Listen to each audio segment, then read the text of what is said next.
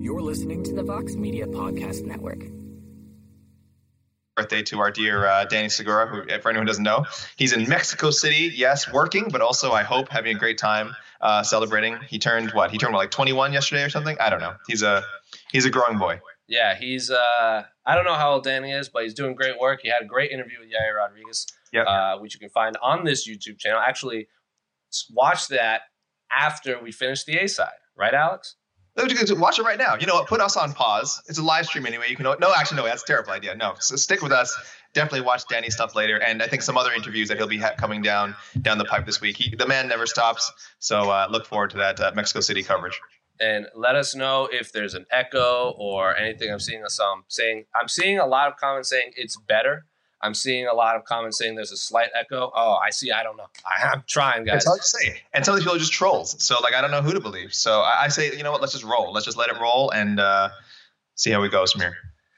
Uh, so, well, we're gonna get right into the comment section. I am reading your comments on the YouTube page. Uh, I'm, I am trying my best. I know you guys hate when I'm saying that, but we persevere. So, first question: What is happening with the welterweight division from Zak- Zaku Kokegi, which we found out we are pronouncing that name correctly? Alex, I don't know if you remember that, but we are pronouncing. Who told you that? He commented and said, Ah. "Just a heads up, uh, you are pronouncing my name. We're getting a slight echo on Alex. That's what I'm hearing." Yeah, a slight echo on me. Okay, I don't know. Well, you're you're at the ones and twos, Jose. So uh, so Everything looks golden on mine, so Yeah. ready. I'm trying, guys. I might just have a natural echo in my voice. Maybe if if Yeah. anything, we'll we'll figure this out. I have an echo cancellation software right now, so again, I'm I'm trying. I'm trying my darndest, guys. So, but we're gonna get in. What is happening with the Let's division from, question. from Zaku Kokegi? Colby said the UFC gave him a low ball offer, so he had turned he turned down the fight with Usman. Then Usman turned down the fight with Masvidal. Where does the UFC go here with the welterweight division? So, Alex, yes, uh, Damon Martin did a great write up. He did interview Colby Covington on our site. Um, he, Colby Covington kind of pulled back the curtain on what Colby Covington said were were dirty tactics, bad business, as he as he called it. Um, where the UFC offered him X amount of money to fight Robbie Lawler, and then they offered him less money to fight Kamaru Usman for the championship, and he basically said he won't he'll only fight for his worth. Uh, they then offered it Jorge Masvidal. Jorge Masvidal immediately, immediately accepted it, and then they went to Kamaru, and then Kamaru was, I guess, looking for a little bit more money. And during that time, they they went to Nate Diaz, and he said yes. And now we have we once had Kamaru Usman versus Colby Covington for the UFC welterweight championship at UFC 244 Madison Square Garden. Now we have Nate Diaz versus Jorge Masvidal versus Nate Diaz for the baddest MFer title on the planet. So, what does the UFC do with the welterweight division now, Alex? I have an answer, but I would like to hear yours first. Well, the first thing I want to say is, and I can't believe I, I can't believe I am saying it, is that it, it's hard not to be on Colby Covington's side here. If if his story is true, obviously that's that's one side. I don't know if we're gonna if we should expect to hear Dana White or anyone from the UFC comment on the, nego- the negotiations anytime soon. But I'm inclined to believe Colby's side of it. The UFC does not strike me, uh, just based on what we know of their history, as an organization. As an organization, and pardon me, I'm slurring my words today. As an organization that is uh, that necessarily feels it has to engage in these in good faith negotiations with its fighters, because uh, frankly, the UFC has so much leverage. We've talked about this a lot. That the company has so much leverage. I mean, look what happened. They they they maybe lost this Covington Usman main event, and then got this Nate Diaz Jorge Masvidal main event, which could be a bigger fight. I mean, they're certainly both more well known, uh, at least among the fighting community, than than uh, than Covington and Usman. Usman is a great fighter. I I, I I I would wager to say of the four names we mentioned, he even though he's the champion, might have the least buzz around him, at, at least as far as people talking about him. Maybe it's because of his personality. Maybe it's because uh, I don't know his fighting style. I think Usman's great, but again, I don't know if you ask your average fan if they to to to rank how popular they think all those guys are. Probably Diaz and Masvidal are one and two in some order, and then you have Covington, and then you have you have Usman. Um, so in that sense, I, I just want to say, as much as I know a soft segment of the fan base, including myself, you know, might not think a lot of Covington's antics. I, I kind of have to support him in, in, if this is true, and they only made like a a, a a poor offer, especially to make less than his last fight. That just makes zero sense for a title fight. So again, we don't know the whole story, but if that story is true, you got to sympathize with Covington a little bit. So uh, I know he's made a bit of a mess of it.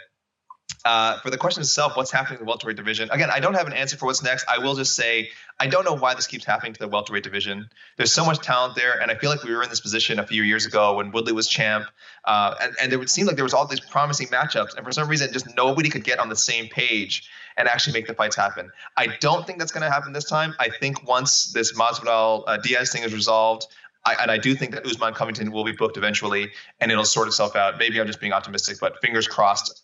Let these fights happen, and then and then if we end up still in this kind of junky position where we can't match people up, then we should get worried. Yeah, I think the fight is still to make is Usman versus Colby Covington. It's just a matter of when. And I the UFC and you were you were there at the UFC Vancouver fan Q and A, and Tyron Woodley said like Colby Covington is an idiot. Like he's basically lost out on how many title fights? Like he should have fought Tyron Woodley and then said Tyron Woodley fought Darren Till.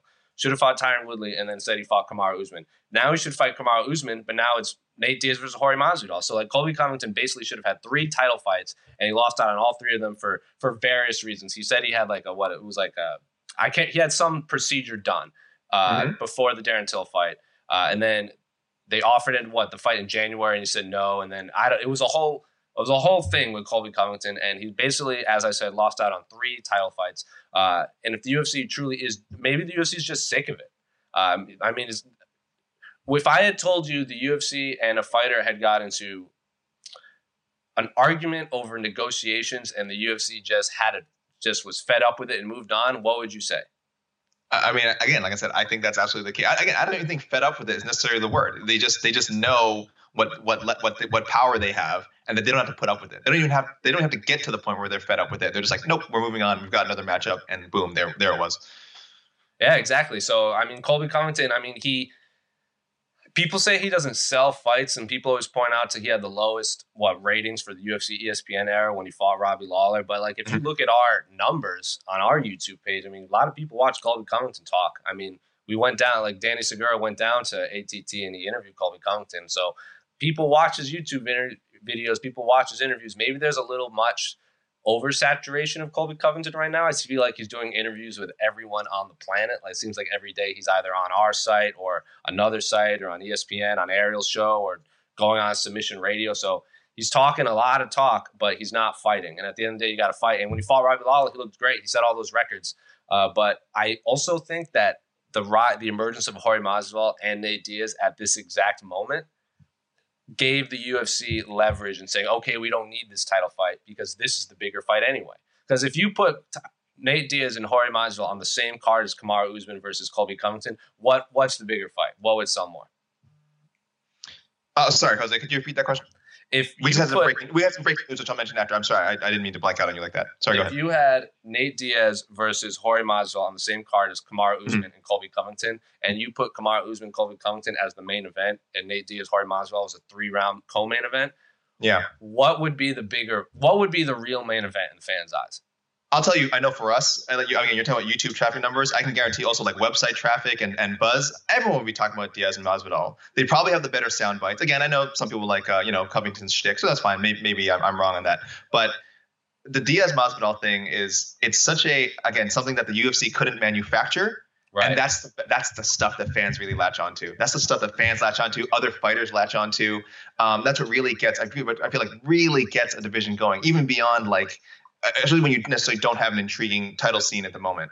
Uh, I think, yeah, I, just to answer your question, yes, Masvidal Diaz for sure would have the more buzz. 100%. So I think the emergence of those two big names, like if you would have said Jorge Masvidal sat out all of 2018, he didn't have a single fight in 2018, knocks out Darren Till violently, and then sets the UFC record for fastest knockout ever, back to back. We were talking about how him and Nate Diaz emerged as the like those like Nate Diaz's win over Conor McGregor and Jorge Masvidal's win over Ben Askren are overnight superstars. Like they become they became massive deals. I mean, if you look at our like Jorge Masvidal did like guest scrums. He did like a guest scrum at UFC Uruguay. He did a guest scrum at UFC 241. He did uh, the ATT Media Day. Like all of those videos, all of those scrums, not one on ones, did more numbers than anyone else. And then outside of Nate Diaz's uh, pre-fight and post-fight press conference, or pre-fight uh, media day scrum, or a workout scrum, and then Jorge Masvidal's like every like, and then his post-fight press conference. So like those two are doing more numbers than anyone else. I know the UFC notices this. So again, the emergence of those two gave the UFC leverage to say, all right, if you don't want to take our offer, we're just going to give the fans what they want. And now you look like the bad guy.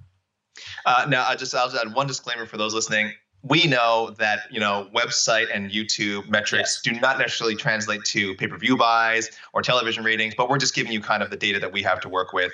And uh, sometimes it does, sometimes it doesn't. Uh, I will say I, have I've never seen it go the other way where there's no interest uh, in someone like you know someone's articles someone's videos and then somehow they're also like a, a massive peer view draw you know it, we i think seeing that kind of interest online is at least a, a baseline for how the potential they could have to draw. Because um, if they're not even drawing on that level, again, like watching our videos or reading articles on people's websites, they're probably not just going to magically um, draw eyeballs whenever they fight.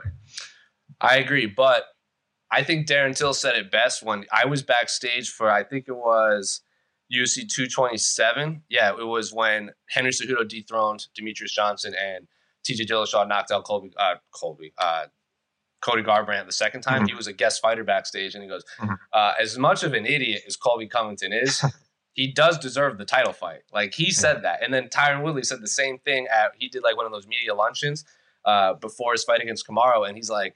Colby Covington should be fighting me, and it's not because he talks a lot of trash. He is the interim champion. I should be fighting him, and he yes. just talked himself out of it. So, for as much as everyone hates Colby Covington, he deserves the title fight. There's no question. There is zero question in my mind that Colby Covington deserves to fight Kamaru Usman. But hey, what if Nate Diaz and Jorge Masvidal have like an insane? There's an insane finish, and then he gets skipped over again for Masvidal versus uh, Nate Diaz. Or why not make Masvidal versus Colby Covington?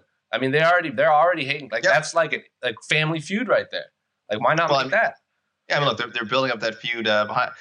I know everyone's telling me it's real. All this information coming out that that's a real feud. I'm still kind of like, yeah, I still feel like that they're kind of building something up, keeping their options open. But uh, maybe I'm wrong. Maybe they, again, maybe they were close, maybe they weren't. These things happen, especially in the fight business. But either way, they're certainly dredging up good business, like you said, should that uh, matchup ever happen. Uh, sorry, Jose, before I move on, I did want to say the, the news that distracted me before David Branch, we, we just saw USADA just announced a two year suspension for UFC middleweight David Branch uh, testing positive for a prohibited substance. So look for that story on uh, MMAfighting.com shortly.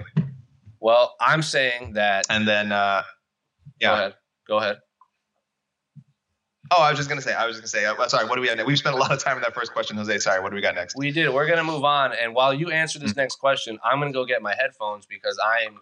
A lot of people are telling me it's the feedback from my uh, computer, and so basically your audio coming out of my computer is being picked up by my microphone. Sure. So I'm gonna get my I, headphones while you answer the next question because hopefully I can put on headphones as well. Well, we'll we'll we'll persevere on fights that need to happen from Ted Bear, a, a long time yeah. commenter, Ted Bear. I grind my teeth at night thinking how badly we need Habib versus Tony to happen. Are there any other potential fights that need to happen? Any past fights that are equivalent? For example, Fedor versus Cro Cop, Jones Cormier one, like that already happened, so I don't know what that is, but uh, and basically any other fights that I'm reading this off an iPad, right? Basically any other fights uh, that you think need to happen or have that we've missed out on in the past.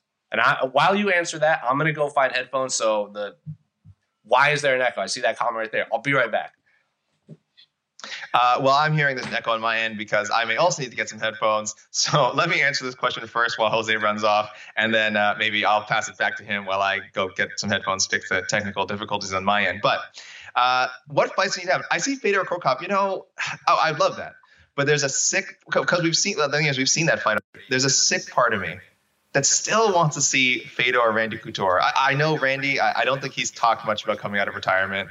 Uh, I, am sure there's a lot of people who think uh, he's well he's well past. People think Fedor is well past, even though he's still competing. But that fight is, it, it, I think it would be like um, Randy Couture uh, Nogueira, if anyone remembers that. Very entertaining fight, very classy fight. If you can ever call an MMA fight classy, it was competitive. Uh, I went the, uh, I believe won the distance. I don't think uh, uh, Nogueira finished him, but it was a good, it was a good win for Big Nog.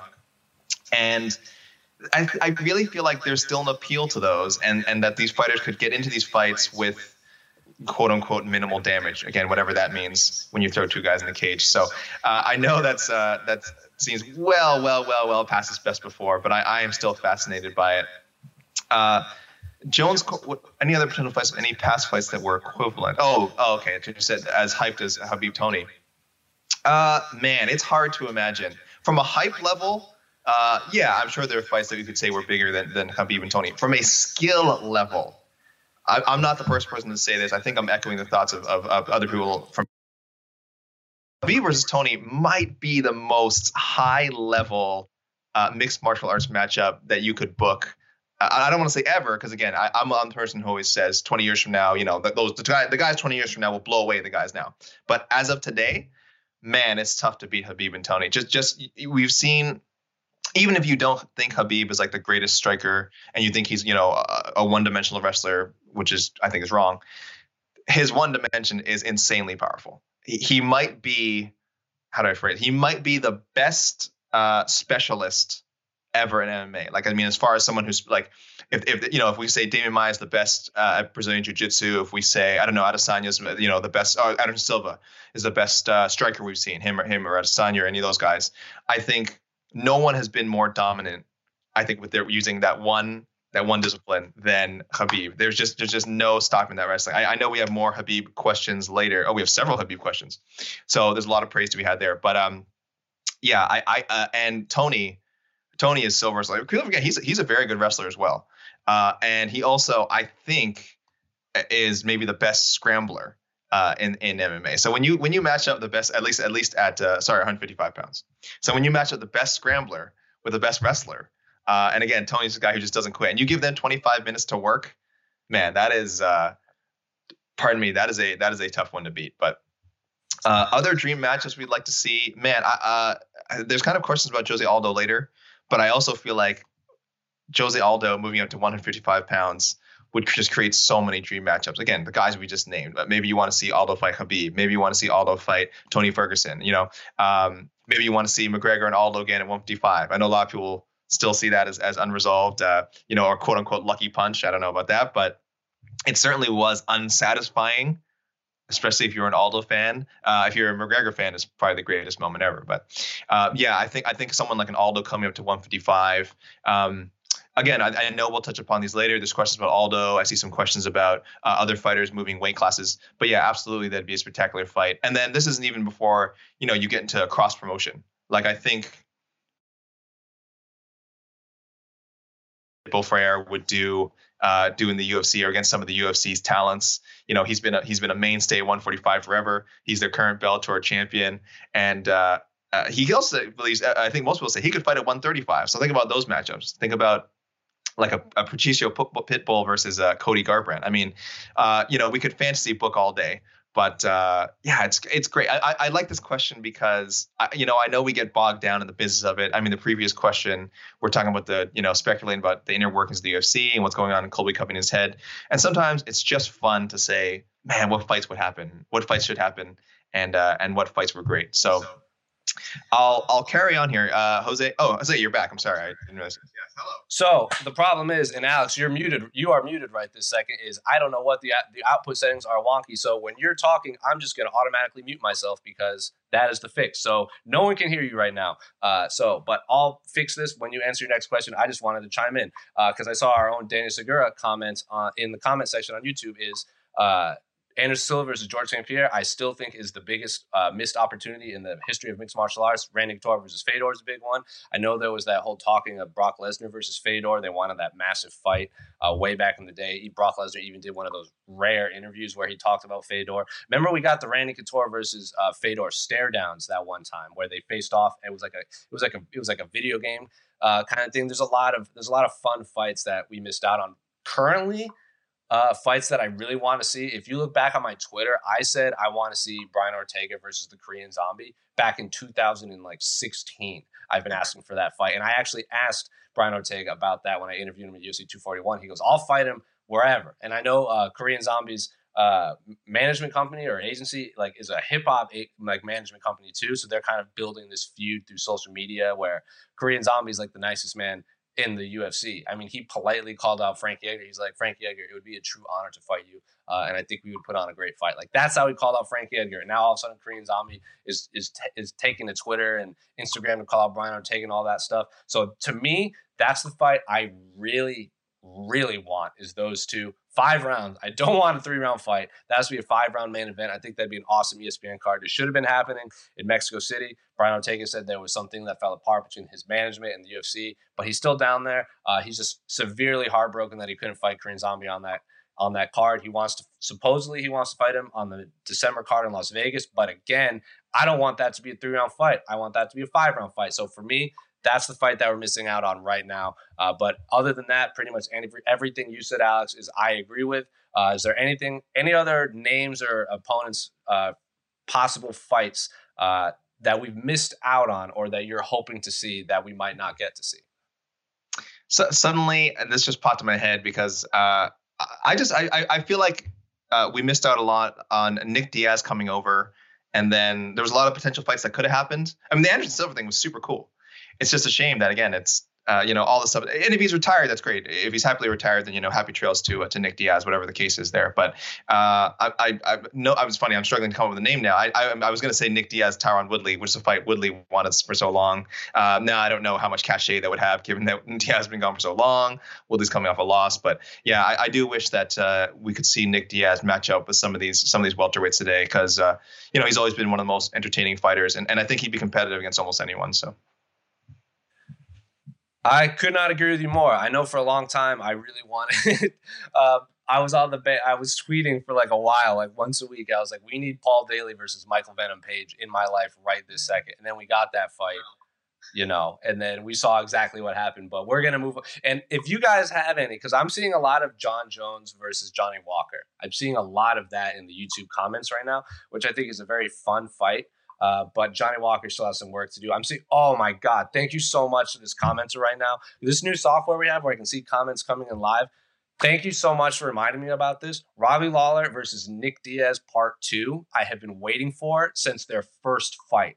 Nick, it won't happen. Nick Diaz is like quote unquote retired. Nick Diaz has had that interview where he's like, I don't want to fight Robbie Lawler again. Those hurt. Those punches hurt. So Thank you for reminding me about that. That is the number one fight in my mind: Robbie Lawler versus Nick Diaz, part two. It'll never happen. It will never happen. Uh, but again, we're gonna move on right away. Uh, shout out to AK Lee, J- Johnny Walker versus Michel Pereira. Someone wants that, so I know Alex would be all about that. We're we're, we're gonna move right along from Grin N on the comment section. Do you think Habib would do you think Khabib would be as dominant if he would be fighting in a ring instead of an octagon? Hmm. How do you think his style would differ at all, Alex? That is a very interesting question. How would you? You've watched. I'm sure you've watched the Rizin fights. You've watched Darrion Caldwell, Horiguchi. Darrion Caldwell was. Uh, uh, he said it would be different if it was in a cage rather than a ring. Would Habib be as dominant if he was inside a ring, like in a Rizin or Pride, or I know one championship has done fights. You saw what happened to Sage Northcutt when he fought in the ring. He wasn't ready for it. What would he be as dominant? You, you're the look you have right now is very intriguing for those of you who are listening. He looks like he wants to unleash something. So, Alex. Jose, I almost don't want to answer this question because Grinnin, Grinnin, I appreciate the contribution, but he used the, and you corrected him when you were reading out the question. He wrote, he did not write the word, uh, do you think would Khabib, Habib would be as dominant? He said, do you think Habib would be as dominate if you were fighting? Let, people dominate and dominance are different words. Okay, I see this all the time on social media. So I'm sorry. I'm sorry if I'm, I'm, I'm not. It's not. I'm not singling out Grinnin. A lot of people do this. You dominate something. It is a verb. Dominant is is an adjective. He is a dominant champion. Would he be as dominant? Okay, they are not interchangeable. Please, people. I know it seems like a small typo, but it, the, the meaning is is it, it's just different. It's it, it's completely different. The context in which you use those words. Dominate is a verb. Dominant is an adjective. What was the question? Oh, yes. Uh, when I saw this uh, question, Jose, I actually thought about the M1 ring, which is unique. I have people who haven't seen the M1 ring. It actually has a little fence uh, beneath the, uh, the the the bottom rope and and the the mat, so it's partially fenced, and then the and then the rest of the ropes are normal. So in that situation, I don't know how different that would be for Khabib. I, I know he does a lot of work against the cage, He's a masterful clinch, uh, you know, clinch fighter, and uh, and of course chain wrestler. Uh, the ropes might limit that. Uh, would he be less effective in some ways? For sure. There's also there's also the angles. I think uh, the biggest one people talk about is is Cro Cop. When Cro Cop came over to the octagon, it was it was hard to cut people off. Uh, and and Khabib in his own way needs to do that as well. I know I know it's not the same thing. He's not looking for kickboxing angles but definitely being able to cut people off and smother them is essential to his game. Uh, do I think uh, his style will be that much less effective? Uh, no, you know it's it's hard to speculate. Uh, I, I do feel like uh, we should be able to dig up, uh, you know, uh, uh, footage of him fighting before the UFC. I, I don't. I, I, imagine he hasn't fought uh, in a cage this whole time because uh, some of his cousins who who are fighting over in in Russia who use a similar style are also great wrestlers, are also doing very well, and they have fought in rings. So, you know, not not to discredit the question, with the exception of the bad grammar, uh, I don't think the style would change that much. Uh, I think he'd be just as effective. I think he's again, he's arguably the best fighter in the world today. Couldn't agree with you more. Oh, I don't know if he's the best fighter in the world today. I think that title still goes to Jon Jones until he loses. I mean, because say what you want about the Thiago Santos performance, where a lot of people thought he lost a W is a W. He still won. He's still the number one pound for pound fighter in the world. Uh, he said that if he, if I think he needs a he needs a performance like he did against Alexander Gustafsson, where he just went out there and mauled him and finished him. But then his back to back decisions, his illegal knee against Anthony Smith, I think kind of hurt his his standings with a lot of fighters. But I think I think Jon is number one, but Habib would be one A or I mean one B or right close behind him at two. But I agree with everything you said. Uh, I know that I'm going to sound like a broken record when I say that, but I think you hit it on the head. Uh, Cro Cop is a perfect example of when fighters come over. I think maybe that Fedor, I don't know if he felt that when he came over from Pride and then he fought in Strikeforce a little bit. I know he did have those big performances, but again, Fedor's style of fighting doesn't rely overly on the cage or the ring. I mean, he was much more of a complete MMA fighter where he could slug it out in the center or grapple or sambo and all that stuff. He's not one of those grind him out kind of fighters uh, like like Khabib. But again, I think you hit it right on the head uh, with everything you said about. Again, I'm sure you watch Rizin a lot more than I do. I try to watch as, as much as possible. It's just super late over here, uh, and but I'm very excited for the one championship fights too with Demetrious Johnson, Eddie Alvarez, and all that stuff. But moving right along, uh, we're getting a lot of. questions. Dominate is a verb. Dominant is an adjective. All right, that's that wasn't for you. That's for everyone else in the world who makes that mistake. Well said, Alex. Moving right along because we got three questions asking about our audio level, saying we'll start a GoFundMe for a pair of headphones and a microphone. Don't do that. We got it squared away. I'm seeing the comments. We're good right now, so don't do that. But anyway, what's next for Glover from Eduardo Bueno, who's been commenting since even before I took over.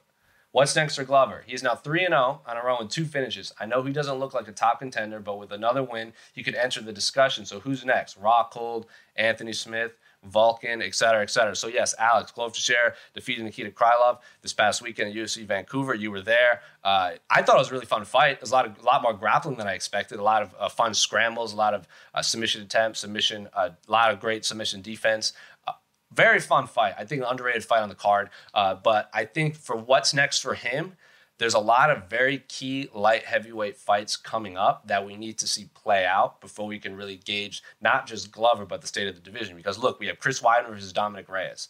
Uh, we got Corey Anderson versus Johnny Walker. Uh, now we have uh, Jacare Souza jumping up to fight Jan Blachowicz uh, in UFC Sao Paulo. So there's a lot of light heavyweight fights, uh, and he's not going to get the rematch with Jon Jones, obviously. But like if you look, uh, Thiago Santos hurt, still. Re- I'm looking at the rankings right now. It's like his knee exploded against Jon Jones. He needs to rehab. Dominick Reyes booked. Jan Blachowicz booked.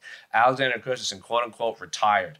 Uh, Corey Anderson booked. Volkan Ozdemir, I they're right eight nine. That'd be a good one, I think. Uh, he wants to fight in Sao Paulo. I don't. I mean, I know uh, the last time Volkan Ozdemir fought when he fought Ilir Latifi. It was originally in, I think, the United States, but then he couldn't get the visa. He had visa issues, so he had to move it to Uruguay because he could actually fight there. So maybe if that's still the case, they do fight in the UFC Sao Paulo. I don't know. Uh, but what would you say? I just listed a lot. And again, like Alexander Rakic is out there. I mean, he doesn't have a fight booked right now. Uh, so what are from someone who was there and spoke to Glover? I know he talked about Corey Anderson, but he he has a fight booked. What is next for Glover Teixeira? Man, isn't it? He's such a sweet man. And I'll tell you what's next for him is I, I really feel like I would love this is not going to happen. I'd love to see Glover develop some. He's at the point in his career what he should be trying to make as much money as possible because he's he's entrenched in that top five. Uh, unfortunately for the UFC, I just think you know there was a time when the top five was like uh, what was it, Jon Jones, Cormier, like Lyoto Machida, Shogun, something like that, and it was just so hard to break in. And, now that's not the case anymore, of course. But it, it was a long stretch, and now uh, and Glover's in there now too, and he's just so hard to get out. He's such a great fighter. Like I said, the fight with Krylov. I mean. He, he showed a lot of he had to show a lot of resolve. He almost got choked. I think it was in the second round, and uh, it's funny. Uh, Krylov's never even gone to a decision before, so that was that was unique. And and, and Glover showed uh, against a guy who's a lot younger than him that he still has a lot of gas tank left, and we're getting a little a little weird down there. Your audio just your audio, and I. It, it's not my my end. It's on your end. Your audio went ballistic. Okay, well, uh, uh, hopefully it's okay now. So uh, the thing is, I'd love to see him. He, he, every anytime you interview Glover, it's always, well, you know, whatever the UFC wants to do. I'm a company man, but he's won three straight fights. He should be making demands. Uh, like I said, what demand could he realistically make, given that the name there's a lot of names out there that are already paired up? I, I don't know. I could see them. Uh, I, I, like the Oezdemir thing. I think that's the one that probably makes the most sense for an overseas card. Um, I could see them randomly maybe rematching him with with Gustafsson. Uh, the, but I, I, I would also see that I think the matchmakers look at him, uh, unfortunately, as a guy to as a gatekeeper, and maybe a guy to build up, like you said, a Rakic, Reyes if he gets past Weidman, or Weidman if he gets past Reyes. Maybe they use uh, Teixeira to welcome some of these middleweight guys that are coming up. So. It, it, it's unfortunate that every time we bring up that, that we're talking about now, it's not necessarily what's next for him. It's uh, how can the UFC use him to maybe advance another fighter, which again, it sounds an awful thing to say, but that might be uh, the stage of the career he's at, unless he rattles off some crazy six or seven fight win streak and they have no choice but to match him up with Jon Jones. But that does seem doubtful.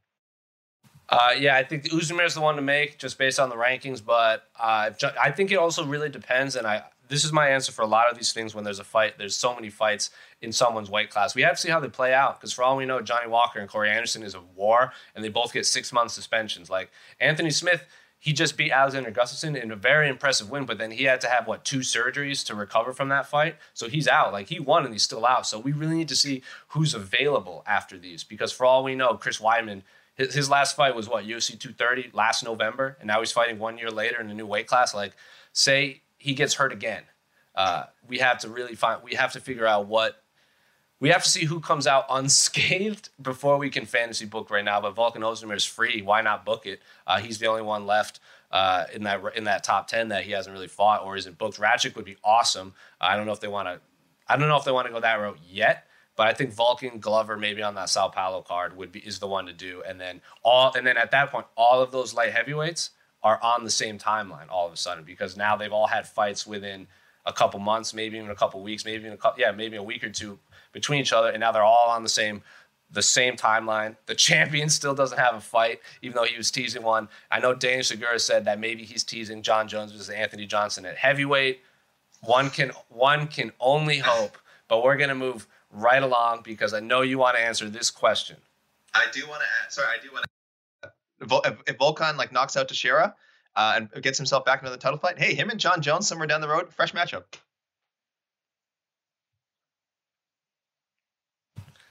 I did forgot to unmute myself. Yeah, I like that too. Uh, but again, bear with me on this. I have to keep bouncing back and forth between muting and unmuting because my life is never easy when it comes to audio. But we're gonna move along because I know Alex really wants to answer this question from Lodovic, Michel Pereira. Alex has been waiting to talk about this guy. He was a little disappointed that he didn't have an open workout at the UFC Vancouver Open Workout. So what did you think of his fight and how do you see his future? Did you enjoy that kind of style with techniques like backflips that are probably dangerous to himself while perfectly harmless to his opponent? Is that even fighting or did he invent a completely new sport where one guy dances while the other one is fighting? Should there be another set of judges who scored as a dance competition? I really don't know what question makes sense here. Hope at least you do. Thanks as always. So, Alex, you were there you witnessed Michel Pereira's performance against Tristan Connelly where he came up short, but that what those first 60 seconds, 90 seconds were wild. I mean, our own Esther Lin caught them all on uh, caught them all on camera. You can go look at them on our Instagram page. They're all there. There's like backflips, there's jumps off the cage, there's flying knees, there's everything. Uh, he even saw him do some crazy stuff at the at the ceremonial weigh-ins. You saw him warming up backstage where it looked like he was on a, trampoline, just jumping up and down backstage on the mat. So, as someone who was there what was it like live, and what is next for Michel Pereira? Uh, okay, well, unfortunately, I was not cage side. I I, I was uh, doing scrums backstage. I, I I considered abandoning some scrums backstage, but I couldn't do that to some of these hardworking fighters.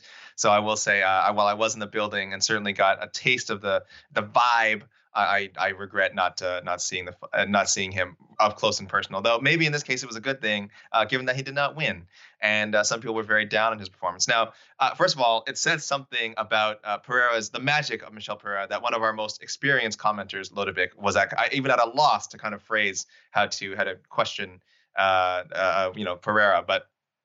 Yeah, look, he'll be fine. I, I, think Michel Pereira will be fine. If, if if if what you loved what we loved about him was not just that he, you know, knocked out Danny Roberts. All the spectacle is part of it. Uh, is it part of a winning strategy? I mean, that's that's what he'll argue. I believe in his statement he released this week, uh, or in his interview, it might have been his interview with our own Guilherme Cruz. He said, "Look, that's all misdirection. Those flips actually do distract people and set things up." And of course, when he wins by knockout, oh, you can't argue. It's like you know, oh, he did all that stuff. Uh, maybe it did work. Maybe maybe that's why Danny Roberts uh, was caught off guard by, by the strike that eventually put him down. Uh, if you want to believe that, I say go ahead and choose to believe that. I kind of do. I think there's there is something to be said about misdirection, uh, but obviously, you know, he's doing a lot of it, you know, just for show. Uh, just, you just based on the fact that if you watch this fight and the Danny Roberts fight, he opened, he kind of did the exact same moves. He did the he did the backflip, he did the rolling thunder, he did the the jump off the cage, and it was almost all in the same order. So uh, so I don't know how people feel about that when it feels like it's rehearsed and not so much like uh, you know not so much improvised and part of the moment. So so in that sense, I could totally understand people you know kind of already rolling their eyes at his act if it is if it does become contrived. Um, but eh, you know, look, he had a lot of excuses. Uh, his team wasn't able to make it because of visa issues. He cuts an insane amount of weight. That's completely on him. I think he should move up to 185. I believe he can make 170 should he be doing that? Is that optimal for him? I don't think so. Um, but look, fighting is entertainment. So you're asking me, is it fighting? Yeah, it's fighting and it's entertainment. It's all in one. I, I don't think he's going to change. I don't think he has to change. Uh, and uh, look, all it's going to take is one more. If he gets back in the win column, this whole discussion is going to be forgotten. I'm sure he'll still have his haters, but I'm sure he'll still have people like myself and a lot of other um, people who enjoy his act. So uh, no, I, I think his future is one at 185, hopefully, and secondly, no, that he'll remain as, as insane as ever. Yeah, I think he's gonna. I think he he'll get one more shot at welterweight, and if he misses again, he only missed by what a pound, if I'm not mistaken. So it's not like it was a pound. Is, a pound is a pound. I get that he missed, but it's not like he's coming in nine pounds over like Kelvin Gastelum did before he fought Tyron Woodley, and he had to go up to 185. Like if he can get that one pound in check, and he can make 170, make it healthy, because again, like I don't care if you can make the weight. If you can, it's a matter of making it healthy. If you can make it and stay healthy, then by all means stay a welterweight. But if he misses again, go up to 185. And if he can keep that energy at 185, there's a lot of fun fights there. I mean, imagine like they're never gonna fight, but like crazy Israel Adesanya versus Michel Pereira inside an octagon would be bananas. But at the end of the day, Michel Pereira needs to win. Uh, I know he, he he compared himself with Anderson, where he was like Anderson was showboating and doing all this, and everyone loved him, and he was winning. And then as soon as he lost, everyone criticized him. But at the end of the day, he was still winning, and he was still the champion. You're one one and one in the UFC. Uh, your first fight was unbelievable, uh, but this fight you missed weight. You did your dance at the ceremonial weigh-ins, even though you missed weight. It took you like seven minutes to get to the octagon because you had a choreographed dance, which is fine but again, don't do it if you miss weight. And then you come up short to a guy who Tristan Connelly took the fight on short notice. And isn't that not even his natural weight? So like Tristan Connelly took that fight on short notice, fought a real fought his style of fight, came in with nothing to lose, won, and got a hundred thousand. Tristan Connelly got a hundred thousand dollars post fight bonus because Michel Pereira missed weight, so he was he wasn't qualified to make to get the post fight bonus. So he got a fight of the night. He got both of them. He got hundred thousand dollars, and he gets twenty percent of Michel Pereira's purse because he missed weight. So Tristan Connelly took a fight on what, like six, seven days' notice, goes in there, beats this man, beats a real life video game character, and leaves like $150,000, $120,000 richer for all I know. So Tristan Connelly was, yeah, Justin Gaethje knocked out Donald Cerrone, and he's probably going to get a title shot soon. But in my mind, Tristan Connelly was the biggest winner of that weekend at UFC Vancouver. I don't see a lot of questions about him, but I'm going to ask you what was Tristan Connelly like backstage? Was anybody giving him a shot before the fight? Uh, just your thoughts on Tristan Connelly's performance as someone who was.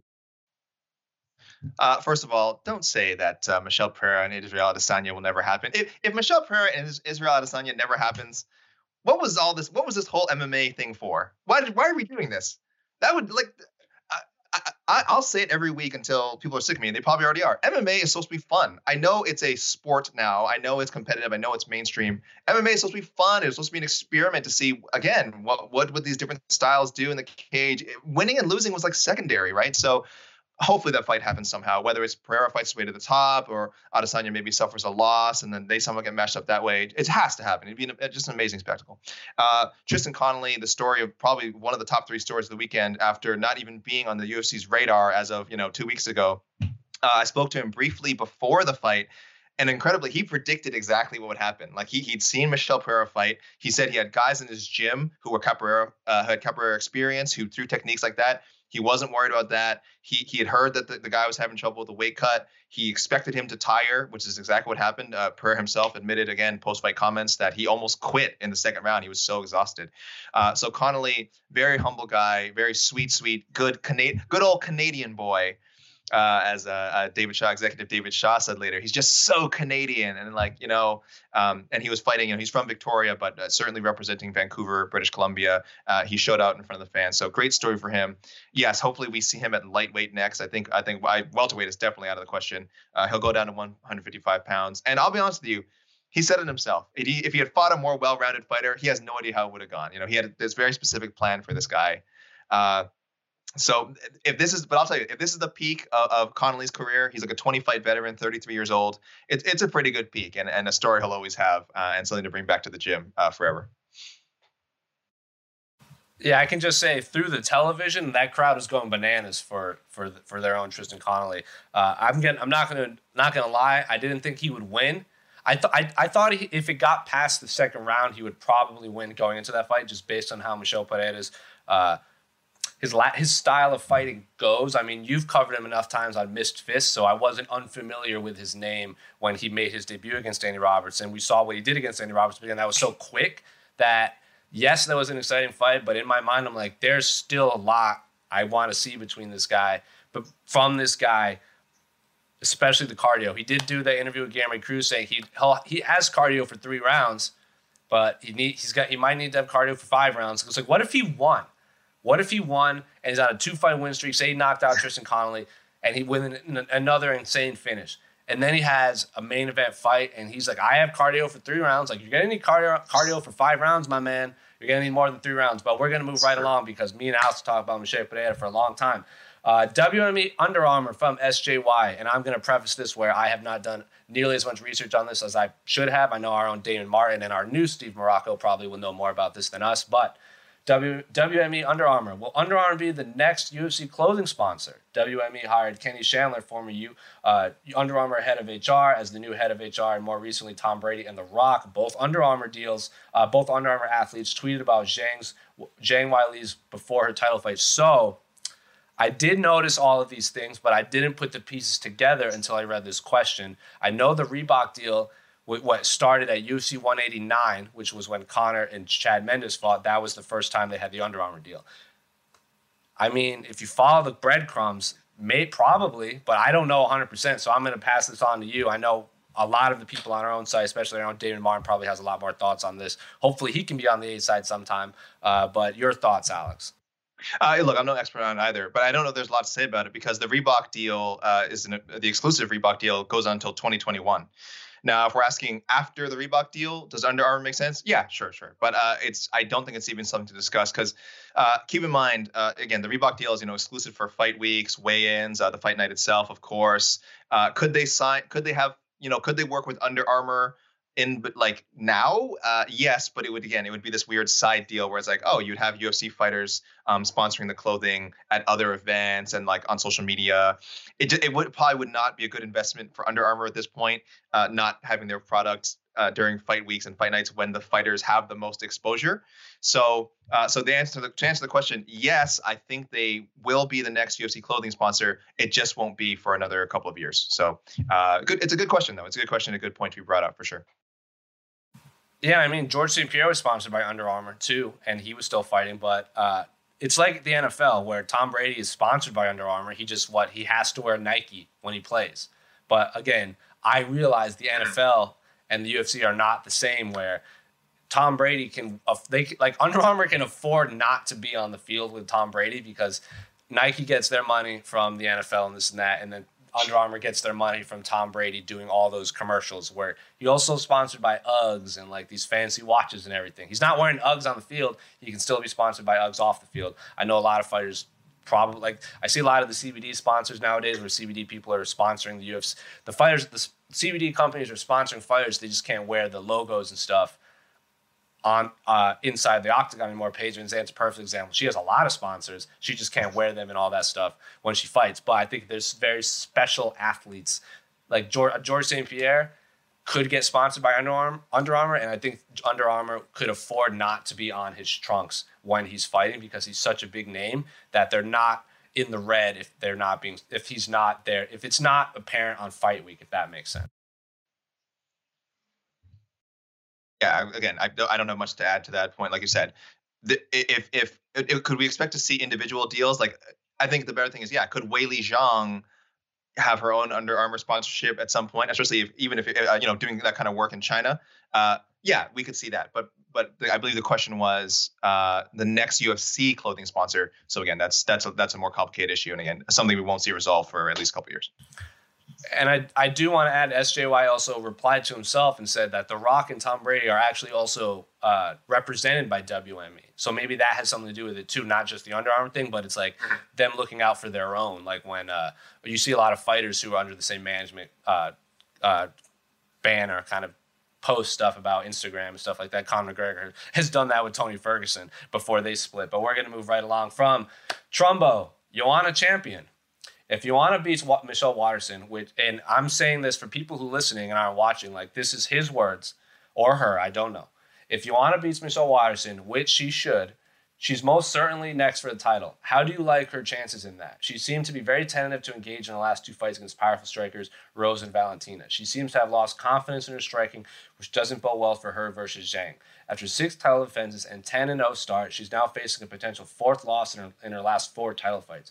Where would she go from there? Also, where's Jose Aldo? Any word? Signed an eight fight deal, lost to Volkanovski, and nothing except the bantamweight talk. So, but we're going to start with Joanna uh, Jędrzejczyk, who is fighting Michelle Waterson. But again, she still has to beat Michelle Waterson first. And yes, I would favor her over Michelle Waterson, but there's no guarantees in the fight game. She has to win first. But if she does lose, that means she's lost to Rose twice. She's lost to Valentina. Uh, and now she would have lost to Michelle Waterson. But again, it wouldn't be a title fight. But say she does beat Michelle Waterson and then she goes to fight Weili Zhang. Weili Zhang is a very uh, tall uh, flyweight or strawweight, I should say. Uh, she's very muscular strawweight. Uh, Joanna did great against uh, Jessica Andrade, but Weili Zhang did even better against Jessica Andrade, where she knocked her on what, like 50 seconds. So, uh, what are your thoughts on Weili Zhang's uh, a possible fight between Zhang and Joanna Jędrzejczyk, where Joanna Jędrzejczyk goes from here. I don't quite agree with that. She's lost confidence in her striking. I just think Rose put together a good game plan, and then she just fought a bigger, superior fighter at a weight class that she hadn't fought in in a while. So I don't quite agree with that, but I'd like to hear your thoughts, Alex. Yeah, uh, she certainly hasn't lost confidence in her striking because if you ask her, she'll tell you that she won the second Rose fight. So confidence is not an issue for uh, for Joanna. Uh, uh, like, like I said, Rose might just be the perfect matchup for her. Uh, Valentina, I think, is just better. Um, you know, let's not take anything away from Valentina. I don't think it has anything to do with Joanna. I, th- I think the, the Joanna that fought Valentina, and that might be as good as any Joanna we've seen. It just wasn't good enough. Val- Valentina's a little bigger. She's just a better. She's just a better striker. Uh, she'd beaten Joanna in kickboxing several times. So, uh, so that that's the story there. Zhang man, it, it, feels like she's so fresh uh, still. Like, because I think uh, what was that was her fourth UFC fight, right? The uh, the Jessica Andrade fight. So, and she was so dominant, and she looks great in her other fights. She she hasn't really. It, it's tough to gauge how. It's odd to say it's tough to gauge how someone is when you haven't really seen them uh, struggle. You haven't seen them openly struggle. Like I said, every fight's a struggle. I'm sure there's moments in that fight that if you ask Zhang or her team, that she'll tell you that like, oh yeah, you know, we it might look like we we won this fight easily, but this part was difficult. This part was difficult. But uh, uh you know, Joanna would present a whole new a whole new challenge. Uh, no, I, I would certainly pick Zhang now. Uh, I picked against her in the Andrade fight because I think, as we all know, uh, when it comes to picking fights, anyone who's read my predictions on the site, uh, I'm an idiot. So I'm trying to be smart now, or at least listen to people that are smarter than me, and uh, and and use the data at hand. Uh, Weili Zhang, unbeaten in the UFC so far, uh, something like a 20 fight win streak. So I would certainly favor her over Joanna. but it, it, it would be uh, it would be you know Zhang's toughest challenge yet. So uh, you a great opponent. I, I, when I say resume, builder, I mean that with the greatest respect to Joanna Jędrzejczyk, but uh, Joanna and Zhang headlining possibly another card in uh, in China or somewhere in Asia, I think would be spectacular. Um, but I do like the champ's chances of retaining uh, for now. Yeah, I think because uh, Joanna Jędrzejczyk also said she turned down. I, I, believe it was in a she was on Eurobash or with Pete Carroll where she turned down a fight with Weili Zhang three times yes. uh, because she felt like the UFC was trying to use her to propel Weili Zhang or Zhang Weili uh, to uh, t- like into title contention. She basically said she needed me, and now she's the champion. So uh, they might have to fight. And now maybe it worked out for Joanna. Maybe she beats Michelle Waterson, and now her fight against Weili Zhang, which the UFC obviously really wanted, is now an even bigger deal. Uh, so I will. I'll like Weili Zhang is obviously the the the the fighter on everyone's mind right now. She did the the fan Q and I believe it was in Abu Dhabi, if I'm not mistaken. Uh, she stared down with Henry Cejudo. Uh, she challenged uh, Valentina Shevchenko. Uh, there's a lot. She's she she's she's on the forefront of everyone's mind in the fight game right now. Uh, but I would like to see her fight Michelle uh, Joanna Jędrzejczyk. I went on record saying if Tatiana, but again, when Tatiana Suarez is still out there, uh, when when again, and this just shows you how fast people change. When she fought Nina Ansaroff, a lot of people were calling Tatiana Suarez the uncrowned champion. They were calling her the best fighter at strawweight. Uh, and then she hurt her neck. Uh, and then Weili Zhang got the title fight, and she was like, "Good luck, like I'm still recovering." So I don't know. Uh, I spoke to her on the red carpet. She said she was getting better, but she wasn't 100 percent yet. That was back in July, so I don't know. Uh, Tatiana Suarez is still out there. I like to see her fight Zhang. I like to see Tatiana Suarez fight Joanna Jędrzejczyk. But again, it just shows you how fast people change because now Tatiana Suarez isn't even in the conversation we're having right now. I had to bring her up. So uh, again, Weili Zhang versus fill in the blank. I'll watch that. I don't want to see. I don't want to hear this talk about her fighting Valentina yet because she hasn't even defended her title yet. So I, I didn't like it when Henry Cejudo fought uh, T.J. Dillashaw right away. But I guess yes, that was a title defense. Uh, and then he went up to bantamweight, so I guess that's a little different. But defend your title a few times and then move up. Joanna Jędrzejczyk even said that. Like if she had beaten Rose the first time, she would have tried to go up to flyweight, but she lost and then ended up rematching. But uh, we're going to move right along. Uh, a lot of people saying the echo is fixed. I hope the echo is fixed. One, one thing. Uh, I, I, I, did want to touch upon the Suarez thing quickly, and I'll just say her that close win over Ansaroff was probably the best thing actually that could happen to her. Because look, uh, we just talked about the exposing weaknesses thing. We saw a lot of of uh, you know what deficiencies Suarez still has to work on. She's still a top le- level fighter. She still has potential to be the champion. But uh, the one that fought Ansaroff, uh, the whatever that product, I don't know if that would have beaten Zhang or even a Joanna Jędrzejczyk or or Jessica Andrade. We don't know. So uh, so Tatiana Suarez for sure is um, uh, is still a contender, but I'm, it's actually good. It's actually good she had that close fight. She'll be even better for it. And we, we didn't mention the the Jose Aldo thing. Uh, uh, Jose, We left, but look, I think I think you can kind of look to one of our previous answers it's it's another case of he's probably just sitting on the sidelines waiting to see how the rest of the division unfolds. A lot of these guys have matchups. Um, a lot of guys have matchups. A lot of guys in the top ten he's already fought and aren't necessarily intriguing rematch options. So uh, I know that's kind of a boring answer. Whereas Jose, he's kind of just playing it safe. I think right now, just resting, relaxing. He he's at the point of his career. I know he has an eight fight deal, but he's he he should be very picky about his fights, and that's just probably what he's doing right now. I agree. Um, I forgot. I, I apologies for skipping over that last part, Trumbo. Um, but I know Brian Ortega had said he wanted to fight him, but he wants that Korean Zombie fight. I would love maybe yeah. Korean Zombie Aldo too. That rematch. Uh, Korean Zombie gets a full camp where because he took. I believe it was originally going to be Jose Aldo versus Anthony Pettis, and I want to say it was UFC 163. That was in Rio, and then Pettis fell out, and the Korean Zombie stepped in like last minute, and that was his last fight for a while. I believe that was his last fight, and then he came back and fought uh, Dennis Bermudez on that that uh, Houston card. I, I can't I can't quite remember the exact card, but uh, it was the Super Bowl weekend one. I just can't remember where. That was the Andrade and Angela Hill card, if I'm not mistaken, too. Uh, so there's a lot of featherweight fights. Again, this this upcoming weekend, no one's even asked about it. We have Yair Rodriguez versus Jeremy Stephens. Aldo already has the win over Jeremy Stephens, but like Yair Rodriguez versus Jose Aldo, uh, Yair Rodriguez on a two fight win streak. Uh, Frank Edgar is no longer in the division, so Jose Aldo is, obviously never going to fight him again, regardless, because he already has two wins over him. So uh, Yair Rodriguez versus Jose Aldo would be awesome. Jose Aldo versus Brian Ortega, Korean Zombie. Uh, I know Zabit and Calvin Kattar have a big fight coming up now at UFC Moscow. That's in November. So, but like you said, Jose Aldo can be picky. I know he really likes to fight in Brazil. They have that Sao Paulo card coming up. I think it might be a little too late, or maybe now would be it would have to be now if he's going to get on that card, or maybe he's in camp and we just don't know. Uh, I know our own Guilherme Cruz is, has covered Brazil like no one else in the MMA game. So it may. I'll ask Guy, and then we'll get back to you. But we're going to move right along from Diamond. I but he spelled the. I apologize if I'm mispronouncing wrong. He spelled it or, or spelled it a little different differently.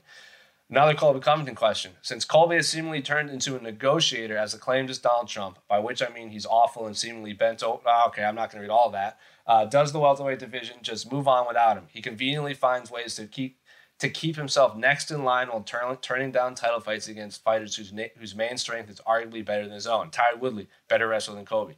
Kamaru Usman, better wrestler than Colby. Does he just up his up this dog and pony show until the title is on the hands of someone he thinks he has a better chance against, or does the UFC finally tell him to take the title shot they offered or drop down the rankings? That I don't. I don't think that's the case at all. I think Colby Colby Covington is as confident as they come. Whether he whether you believe he can win or not, I know he believes he can beat Tyron Woodley. I know he believes he can beat Kamaru Usman. So your thoughts on this question that I don't necessarily yeah, I mean, I'm sorry, I don't, I don't want to gloss over it, but we did kind of cover it earlier with a lot of the welterweight talk. I know, uh, so for anyone who didn't tune in, just saying that, uh, uh, you know, again, yeah, I think Colby is, as far as the negotiations go, uh, I think his side of the story is convincing that that you know the UFC hasn't necessarily put their best foot forward as far as compensating him. I, I agree. I don't. I don't think he's afraid of, of Woodley or Usman. I'm, I'm sure he's taking them seriously. I know he's going to say a lot of. I know he's talked a lot of crap about both of them, but I guarantee the real Colby Covington, whatever that is. Uh, has probably the greatest respect for Woodley and Usman, at least as competitors. And uh, you know, he'd prepare. You know, he, he would be fully prepared for. It. I think he's a great. I actually think he's a great matchup for both guys. Would I pick him over Woodley or Usman? I don't know yet. I mean, again, until those fights happen, I'm not. I haven't really put a great amount of thought into it. But um, to rule him out and to say that he's like ducking them and using this financial whatever financial excuse to not fight them, uh, I think is totally incorrect. Um, and, and and I think, like I said, I still think that Usman Covington fight happens at some point. I, I don't know how. I, I, hope the UFC makes it right for both fighters, but uh, I think at some point it's it is going to happen. I agree. It has to happen. I don't know if I'd favor. I also favored Robbie Lawler slightly over uh, Colby Covington, so I was guilty of that, and we saw how that turned out. Colby Covington set a bunch of records for like most significant strikes in a five-round fight. But we're gonna jump to Twitter, and again, you can use hashtag the A side on Twitter. I know a lot of you say we never look at Twitter, but a lot of the questions on Twitter are also on the site, and I don't want to double up or waste anyone's time. But very interesting question from at Strike MX NYC on Twitter. Move up or wait it out after one or two title fight losses. Which is the better strategy here? Fighters like Edgar, then Aldo, Woodley, and Romero have spent multiple years waiting for a champ to lose rather than moving up. Is this wasted years and damage? This is a very interesting question on people like uh, Yoel Romero has lost to Robert Whitaker twice, like Frank Edgar lost to Jose Aldo uh, twice. Um, uh, Stephen Thompson lost to Tyron Woodley. I don't think if they're like if they are if they can make the weight and if they feel they are undersized or there's a if they have a teammate in another weight class, like like you saw Daniel Cormier and Cain Velasquez do it. Like the only reason Daniel Cormier went down is because Cain Velasquez was the champion. He was at the top of the division, so he just didn't want to fight his champion. I don't like telling fighters to move up or down, especially if like they're if they're losing like. So you lost to Robert Whitaker twice. Who are you losing to? You're not losing to scrubs. You're not losing to unranked fighters. You're losing to the champion. And a lot of people think he Yoel Romero won the second fight. A lot of people would favor uh, Stephen Thompson. Like that Stephen Thompson fight, yes, he did lose to Tyron Woodley in that second fight, but you remember that when that fight happened? It was like 25 minutes, and I, am not one of those fighters that calls it a boring fight. I do understand game plans, but like you remember that fight, it was a lot of circling and circling and circling. I'm not criticizing it. I get it. I get what Tyron Woodley's game plan was. Uh, but then like Frank Edgar loses to the greatest featherweight twice in like decisions. He's not getting the doors blown off of him. Uh, he's and so again, these guys are losing to the best of the best. And say Israel Adesanya wins, and say Yoel Romero had beaten Paulo Costa, and then Israel Adesanya beats Robert Whitaker. Yoel Romero is probably getting a title shot right away. So yes, Alex, very interesting question. What's better after losing one or two title title fights? Moving up like Joanna Jędrzejczyk and challenging for in a new weight class, or waiting it out and seeing if that if that champion loses. You know, that's a great question. Uh, and again, like, you know, like you said, depending on the weight class uh, and which one they're moving from, then it, it's a different answer. The, as far as the Jacek thing goes, I, I, really wish that she had not gotten the immediate title fight. I really wish that anytime someone changed weight classes, unless there was a really good reason for it, that they didn't get an immediate title fight. Again, uh, again, I, I know Joanna was a dominant champion for so long. Uh, and frankly, I, a, a, lot of the uh, women's flyweight contenders are not that appealing to a lot of the fans. That's fine. I mean, uh, I think there's a, a pretty good division, but it's fine. I, the name value isn't there yet. Joanna made sense at the time. Um, when Edgar changed divisions to go fight Jose Aldo, uh, I think I think we said before that was a that was not what was originally planned, unfortunately. So Ed, so that shouldn't have happened. But Edgar had the name at the time. He he was coming off a lot of close fights, even though he lost uh, some of those title fights. So they made that happen. I I I'll say I wish unless fans, you can tell there's a strong fan demand for it, that that they wouldn't immediately throw guys into um, title fights when they change divisions. But I, I understand that happens. Uh, is it better to change? Look, it's it's so much easier for us as fans to say, oh, just go up, just go up and wait, or go down, what have you. But I mean, it's easier to say go up. I know a lot of fans say this guy has trouble making this weight, and he's lost two straight fights. Why not just go up? These fighters they for one thing they know their bodies way better than we do obviously. And then secondly they, they they have a certain way they like doing things. Like we said romero we brought up romero. I know we know he has trouble making weight but he likes fighting at 185 look that that to him in his mind and to his team that's his ideal weight class. To, to, to changing it up going up to 205 that's just not gonna that's not magically gonna fix things. Uh, will it create some fresh matchups? Will it make things easier for the ufc officials you know when they're booking new stuff? Yeah sure they'd love it. I'm sure they love when guys change fights. But for the fighters themselves man, they can't be making that decision willy nilly. That's huge. That's a huge thing to change weight classes, and it has worked out great for a lot of people. Robert Whitaker, you know, he tried 170 for a bit. It was just, it wasn't great. With his middleweight, fantastic. You know, there's a lot of of, uh, of, of great scenarios. There's a lot of bad. Uh, so I'll say I I think it's better if guys can stick it out in their weight class and wait it out. I'm, I'm of the waited out camp. I'm not of the immediately change weight classes thing, even though I know it's um, it's much fresher and fun for us fans to see that happen. And I'm going to add something that I just thought of. I know you were backstage with me at UFC 240 in Edmonton. Michael Chiesa was back there, and our own Casey Leydon asked him, like, if lightweight was so difficult to make, like he was struggling to make lightweight, the 155 pound weight limit, and uh, he said it kind of messed with his life because he was always making sure he was he would be ready. So he was always thinking about the weight cut, even if he wasn't in camp. Um, and Casey was like, "Why would you like if it was so hard? Why would you even fight there?" And he goes I was top 10, top five. It's hard to leave when you're in, like, you don't want to start over. Like, when you're in that upper echelon, you don't want to change camps and all of a sudden you have to start over down at the bottom. Like, you saw people like Dustin Poirier. He did that. He was in the upper echelon of featherweight. He loses to Conor McGregor. And then he goes up to lightweight and basically has to restart. Like, he has to fight the, he fought Yancy Medeiros and he fought the Bobby Greens and then he fought Michael Johnson and lost. And then he kept going and going and going, eventually got the title. But some fighters like Yoel Romero, who's on the wrong side of 40, they just don't want to restart. They want to stick with like if they can make the weight and they don't want to they, they basically if it's not broke, don't fix it. And yes, Yoel Romero has missed weight a few times, but he made weight last time. So if he can keep making the weight, stay at 185. But if it's really that unhealthy to make it and you're depleting your body, then yeah, go up and wait. But I get it's hard. Mike Chiesa, I think, put it perfectly. Like when you're in that echelon where you're one or two wins away from a title fight, you don't want to start down unranked again, unless you're like a Nate Diaz or a Conor McGregor, where rankings don't matter to you and you're such a big draw that you can get a title fight right away. But I think you said it perfectly. Uh, don't mess with it if it's not broken. But we're gonna we're running a little long on time, Alex. I have a questions for you specifically from William Lie eight eight eight on Twitter. Is there going to be an episode? And my question, I and question, why does Alex Lee have the nickname the Bad Boy? It doesn't seem fitting at all. Jose, you have the nickname Friendly Hair from Mike Perry. Marc Raimondi had the nickname Marundi from Daniel Cormier. Those make sense. Why, Alex, is your nickname the best? Uh, what's this guy's name? Well, listen, okay, doesn't matter. Let's listen, uh, question asker. Um, First of all, I didn't give myself the nickname. As as with all great nicknames, they are bestowed upon you, and not so great nicknames, maybe which might be the case here.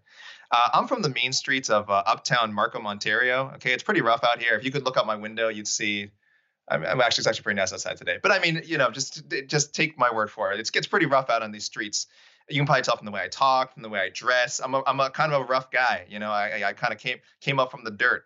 Uh, I've also got a mean scar, which I don't know if you can quite make out on the broadcast, but it's again, if you knew the story, you'd be like, man, maybe maybe Bad Boy uh, isn't extreme enough. So uh, again, not a name I chose, but I welcome it. If anyone wants to keep, if you ever see me and you want to shout out, "Hey, Bad Boy," on the street, I respond to it. I don't love it.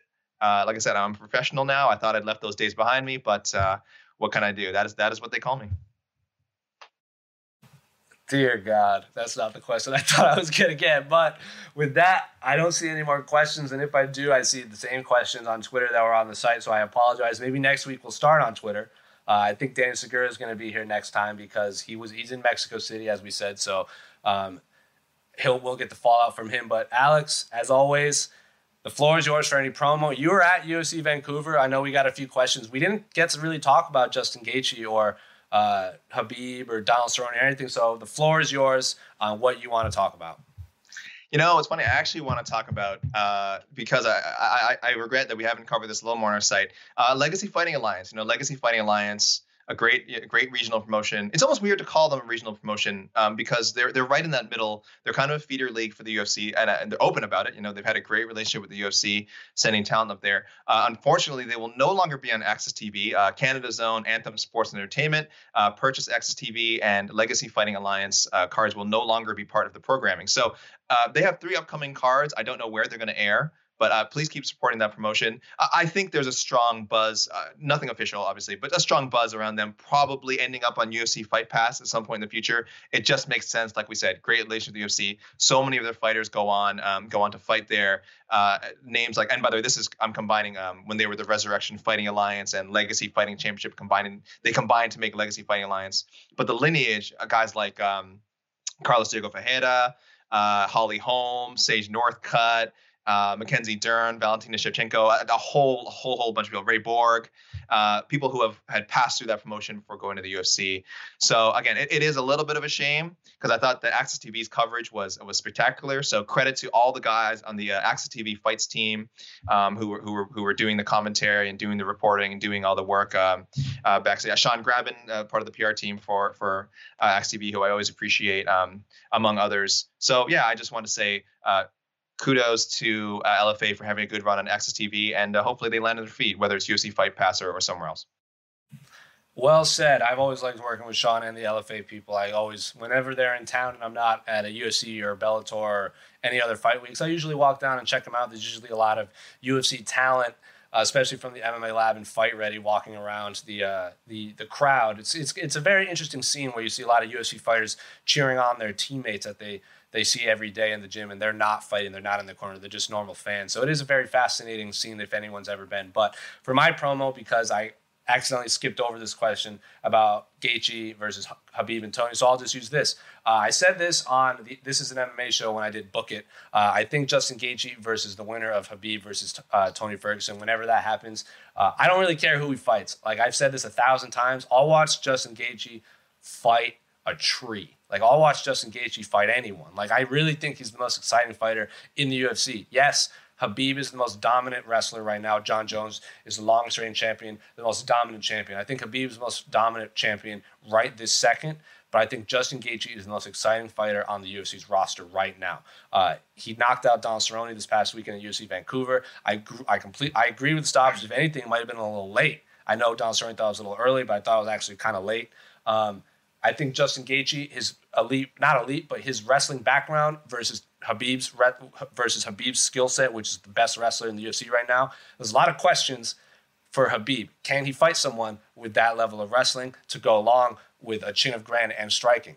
And then Justin Gaethje himself said, "You were there." He said he would want to fight Tony Ferguson and then re-watch it as a fan, just based on their style of fighting. And then I would 100% favor Justin Gaethje against Conor McGregor. Uh, I think if I'm Conor McGregor's team, I'm like, don't take that fight because that's not the fight you want. He's a really, he's an elite wrestler with an endless supply of cardio uh, who puts pressure on you. Not Conor McGregor's best, uh, not Conor McGregor's best uh, stylistic matchup. But I would watch Justin Gaethje versus any of those three. I would like to see him get a title shot next. Uh, but again, Habib versus Tony isn't even booked. So if you want to give Justin Gaethje a money fight, I know he's fought in World Series of Fighting. He's talked about get wanting his money up front because he puts on such exciting performances.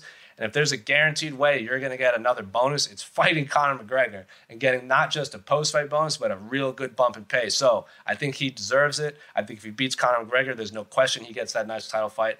I think he already deserves a title fight, but give him Conor McGregor, similar to when Daniel Cormier like like that was linked with Brock Lesnar and he wanted. We all agreed like yes, Daniel Cormier deserves that. Justin Gaethje deserves it. He's been putting on great wars for years.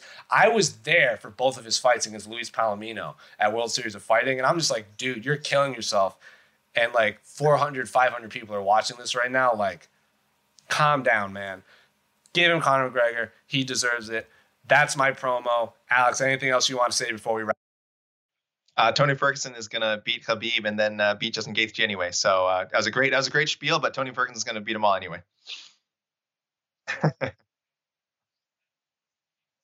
I'm talking and I, am talking and I'm muted. Uh, you, are telling me just because you think Tony Ferguson is going to win those two fights means you're not going to watch it? That's a lie. You're going to watch them no matter what. Both of those fights are exciting. But for me, I'm Jose.